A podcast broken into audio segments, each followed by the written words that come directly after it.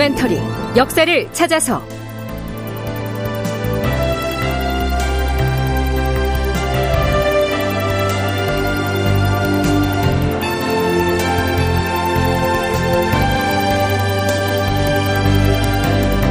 제 1125편 명나라 사신은 빈손으로 돌아가고. 극본 이상락 연출 황영선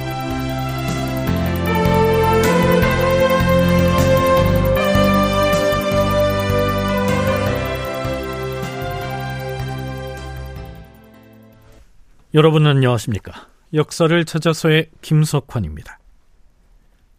광해군 제위 11년째인 1619년 8월 명나라 사신으로 서울에 온 요동경략의 차관 원현룡은 조선 측에 제2차 파병을 집요하게 요구합니다.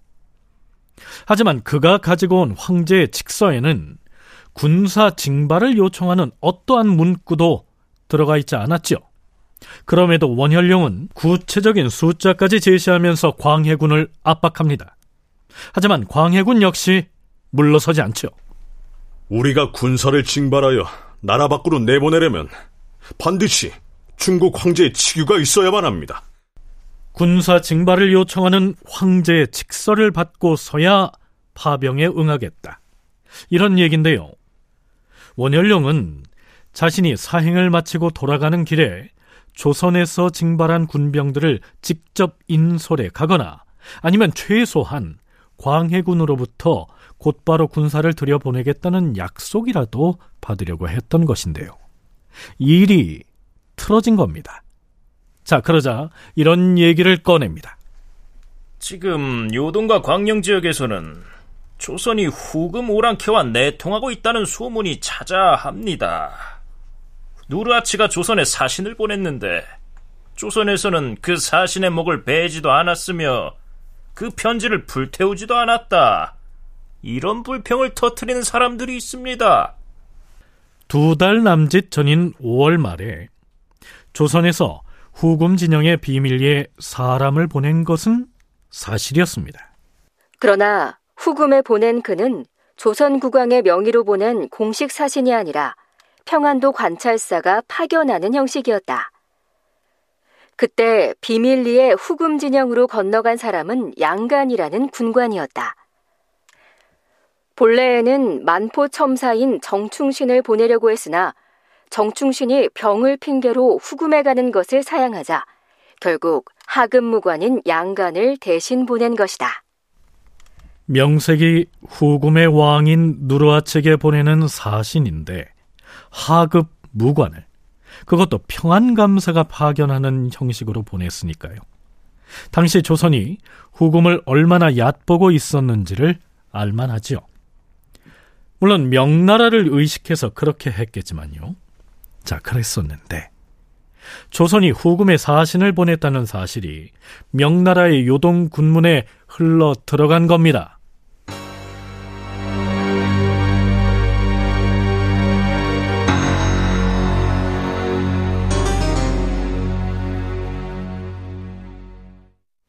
시간을 좀 거슬러 올라가서 명나라 사신 원현룡이 압록강을 건너서 서울로 향하고 있던 7월 23일 비변사 당상들이 편전에 모여서 대책을 논의했는데요. 무슨 얘기들이 오갔었는지 그때의 상황을 살펴보시죠. 그런데 평안감사가 군관 양간을 후금에 보냈다는 사실이 어떻게 요동군문에 흘러들어갔다는 것입니까? 우리야 비밀리에 보냈지만 그 비밀이 지켜지겠습니까? 후금 진영에 포로로 잡혀있던 중국 사람들이 연일 요동으로 탈출해 나오고 압록강이나 두만강을 건너서 우리나라로 들어오는 판인데. 아, 후금을 탈출해온 중국 사람들이 말하기를 고려에서 누르아치를 만나러 온 재상이 있었다. 이런 소문을 낸 모양이에요. 이제 곧 서울에 들어올 명나라의 원차관이 그 소문의 진리를 가리겠다고 나서면 곤란하지 않겠습니까? 문제가 또 있습니다. 누르하치가 양간편에 보내온 서신에 대해서 우리 조정에서 답장을 해야 하느냐 이것도 문제고 주상 전하납시오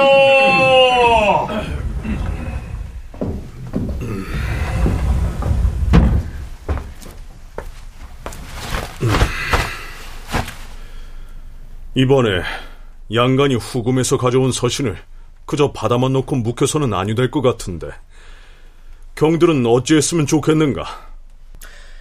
주상 전하, 이번에 호서를 어떻게 처리하느냐 하는 것은 가벼운 문제가 아니옵니다. 종묘와 사직의 안위가 달려 있사옵니다. 예로부터 임금이 오랑캐를 대하는 도리에는 전쟁과 수비와 화친이라는 세 가지 계책이 있었사옵니다. 오랑캐와는 싸울만 하면 싸우고 수비를 해야 하면 수비를 하고 그리고 부득이 화친을 해야 하면 화친을 하는 것이옵니다. 하오나 지금 우리나라는 사정이 다루옵니다. 자, 지금 호서의 처리 문제를 논의하고 있는 중인데요. 여기에서 말하고 있는 호서란 오랑캐가 보낸 문서를 의미합니다. 후금을 국가로 대접했으면 국서라고 했을 텐데요.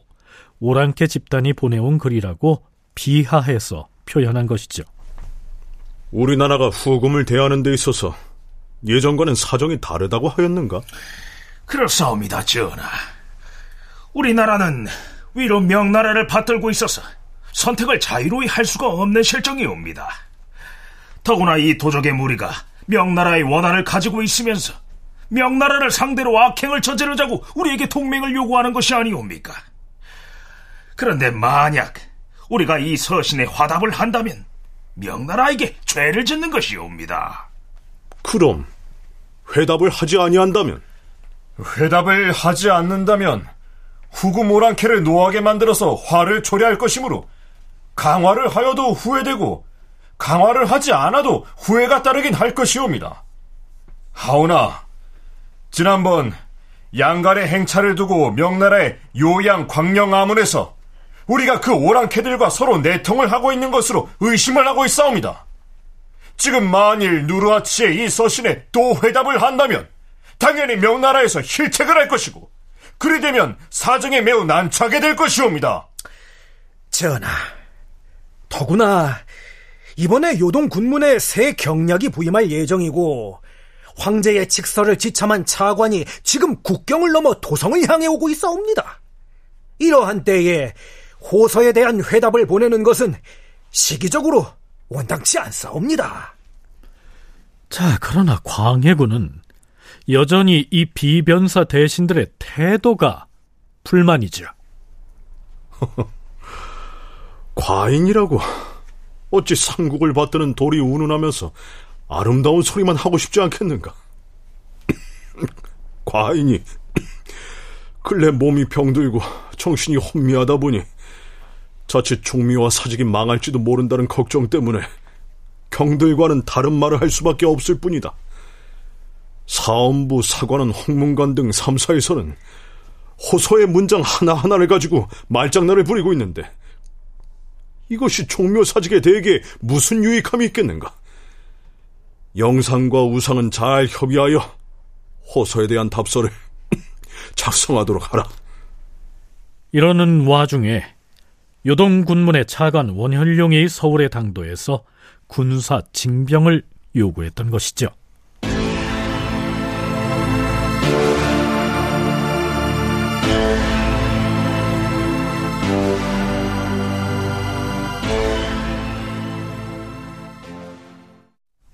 광해군과 마주한 자리에서 징병을 요청했다가 광해군의 완강한 반대에 부딪힌 원현룡은 이때부터는 객관에 머물면서 광해군에게 기청을 전하는 방식으로 자신의 뜻을 관철하려고 합니다. 기청이란 문서, 즉 기문을 작성해서 주청하는 것을 일컫지요. 참고로 원현룡의 이 발언 중에 개원이라고 하는 지명이 나올 텐데요. 명나라가 요동 지역 방어와 이민족 통제를 위해서 군사 지휘소를 설치했던 요충지를 일컫습니다. 저는 지금 국왕전하의 분명한 종교를 받지 못한 탓으로 진태양난의 처지에서 고민하던 끝에 드디어 병까지 생겼습니다. 사신의 임무를 끝내고 어서 요동으로 돌아가고 싶은 생각이 매우 간절합니다. 제 나름대로 생각하건대 전하께서 자꾸만 망설이면서 군사를 징발하지 않으려는 이유는 황제의 칙서에는 어디에도 군사를 징발하라는 말이 없는데도 저희들이 허무맹랑하게 요청을 한 것이다. 이렇게 여기기 때문이 아닙니까? 그런데 저희가 떠나올 때 마침 오랑캐가 개원을 침략하여 함락시켰습니다. 후금 오랑캐의 기세가 이처럼 날이 갈수록 더욱 거세지고 있어서 요동 경략께서도 저를 불러서 이제 개원까지 무너졌으니 사정이 시급하다. 조선으로부터 조총수를 지원받아서 오랑캐 군사를 물리치는 도구로 삼았으면 한다. 만일 조선이 군사를 보내서 중국을 원조한다는 소문을 널리 퍼뜨리면 누르아치가 조금이라도 두려워할 것이 아닌가? 이렇게 말했습니다. 제가 생각하기로 조선이 군사를 징발해서 파견해야 할 여섯 가지 이유가 있습니다. 조선은 200여 년 동안 중국에 충성하고 순종해온 미덕을 지닌 나라입니다. 그 때문에 올 봄에 누르하치를 정벌할 때에도 많은 군사를 징발하고 군량을 싣고 와서 함께 싸우지 않았습니까? 그래서 황제께서 직서를 내려 특별히 위로하셨으니 이것이 군사를 징발해야 될 첫째 이유입니다. 두 번째로 조선은 요동과 매우 밀접하게 붙어 있어서 조선에 요동이 없어서는 안 되는 것처럼 요동도 조선이 없어서는 지탱할 수 없습니다. 앞으로의 형세를 보건대 누르하치는 동쪽으로 진군하여 평안도 북단의 만포를 침공할 것이 틀림없습니다. 그렇게 되면 조선이 이를 어떻게 감당할 수 있겠습니까? 그러니 서로 협력해서 요동을 굳게 지켜야만 합니다. 그는 광해군에게 올린 그 기문을 이렇게 마무리하죠. 전하께서 이러한 점을 잘 요량하시어서 군사 징발에 응한다면 전하의 공덕이 무한할 것이나 그렇게 하지 않는다면 온 나라 사람들이 전하를 가리켜서 누르아치가 두려워서 위축되었다고 여기거나 혹은 틈을 엿보고 있다고 여길 것입니다. 부디 이런 점을 속히 분별하시어서 저희들이 마음 놓고 길을 떠날 수 있게 해 주십시오.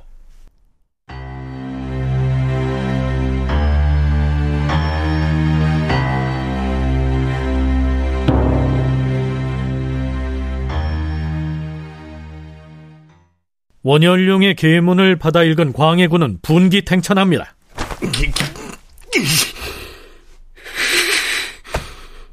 불행하게도 이따위 차관을 중국 사신으로 만난 것 또한 국가의 큰 재앙이다. 압록강을 건너자마자 우리나라의 사정을 몰래 청탐해서 우리를 모함할 자료로 삼으려고 하질 않나? 이 또한 우리의 운수이니 어찌 감히 하늘을 원망하고 탓할 수 있겠는가? 경들도 알다시피 지금 우리의 실정이 어떠한가? 임진년의 외란과 뒤이어 몇 년 동안이나 이어진 기근으로 수많은 백성이 죽고 손상을 입는 바람에 국력을 튼튼히 할 기회를 갖지 못했던 건 아닌가? 게다가 근근히 양성한 보수 수천 명이 적진에서 다 죽지 않았는가? 지금 만약 저들의 요구대로 화기수 2, 3천 명을 더 징발해서 보낸다면 그 다음에는 어떤 군사를 가지고 국경을 방어하겠는가? 생각하면 가슴이 섬뜩해지지 않은가? 어디 대답들을 해보라! 설사 군사를 징발한다 하더라도 어찌 구두로 전한 말을 듣고 징발할 수 있겠는가? 군사를 징발하면 사신으로 온 차관의 공적이야 세상에 높이 알려지겠지만 우리나라의 처지는 어떻게 되겠는가? 경우가 이러한데도 비변사 당상들은 당장 군사를 징발해서 보내야 한다고 말하겠는가? 자, 여기서 잠깐 고려대 한국사 연구소 장정수 연구교수의 얘기를 들어볼까요? 근데 비변사는 조금 더 여러 의견을 하고 하다 보니까 이 계산이 이렇게 단순한 게 아니에요. 보내지 말자가 핵심이 아니라 만약에 우리가 이때 이런 행동을 취한다면 지금 명나라 쪽에서 의심하고 있는 것을 불식시킬 수 있지 않느냐. 라고 하는 어떻게 보면 좀 더 오히려 더 진전된 계산이죠. 외교적으로는. 단순히 뭐 안 보낼 거야 이게 아니라 아 차라리 이렇게 해서 지금 명조정의 의심까지 풀어낼 수 있다면 이게 또 큰 이게 전략적으로 큰 이렇게 생각하는 거거든요. 그래서 뭐가 옳고 그르다를 떠나가지고 이 논의가 이것도 역시 단순히 추가 파병에 대한 찬반론이 아니다라고 하는 건 분명히 말씀드리고 싶어요. 논의 과정이다 여태까지. 대개는 이 무렵 사사건건 광해군과 의견을 달리하면서 명나라의 눈치를 살피기에 급급한 듯한 태도를 보이는 이 비변사의 대신들을 부정적으로 평가하기가 십상인데요. 장정수 교수의 생각은 좀 다르지요. 명나라의 오해를 받지 않고 외교 관계를 원만하게 하기 위한 방편에서 그런 태도를 취했을 테니 옳고 그름의 문제는 아니란 얘기입니다.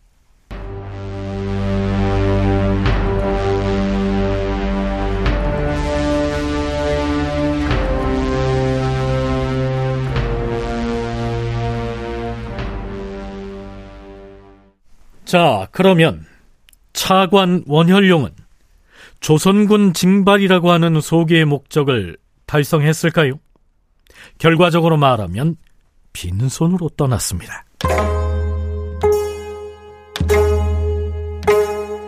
(8월 16일) 왕이 중국 사신의 객관인 모화관으로 찾아가서 원혈용 차관 일행에게 전별연을 베풀어 주었다. 원차관이 또다시 징병 문제를 거론하였다. 조선에서 병마를 속히 징발하여 의주의 국경 부근에 대기시켜 놓음으로써 저희가 요동에 돌아가서 상관한테 질책을 받는 일이 없도록 해주십시오. 그러자 왕이 이렇게 대답했다. 적을 가볍게 보지 말고 신중하게 경계하여야 됩니다. 차관께서 경략에게 이런 뜻을 전달하는 것이 좋겠습니다. 자, 그런데요. 광해군은 원혈룡이 떠나기 전에 비변사의 관리 한 명을 요동 군문으로 신속하게 보내서 새로 부임한 요동 경략에게 조선에서 군사 징발을 더 이상 하지 않겠다는 다짐을 받고 오도록 지시를 했었죠. 그런데 도승지 한찬남이 연회장으로 들어와선 광해군에게 넌지시 말합니다. 전하, 원차관이 길을 떠나기 전에 비변사의 관원을 속히 요동 경략에게 보내서 군사 징발을 중지시키게 하라는 분부를 내리셨는데 그 분부는 거두는 것이 좋겠사옵니다. 왜? 어째서 그리 생각하는가? 지금 우리나라에 와 있는 차관은 중국의 여러 고관들에 비교하면 하찮은 하급 관리에 불과하옵니다. 따라서 그가 우리나라의 군사 징발을 압박하고 있다는 사실을 새로 부임한 요동 경략은 틀림없이 모르고 있을 것이옵니다. 그가 모르는 일을 가지고 갑자기 진정을 하는 것은 마치 잠자는 범을 건드리는 것과 같으며 오히려 이 문제 때문에 본격적으로 군사를 청하게 하는 단서를 야기시킬 가능성이 없지 않사옵니다. 신의 생각으로는 관원을 보내지 않는 것이 온당할 듯하옵니다. 오, 일리 있는 말이다. 비변서로 하여금 논의하여 처리하게 하라. 결국 차관 원혈룡은 광해군으로부터 군사 징발에 관해 원하는 대답을 받아내지 못합니다. 자, 가자! 결국 그는 빈손으로 돌아갑니다. 다큐멘터리 역사를 찾아서 다음 시간에 계속하겠습니다.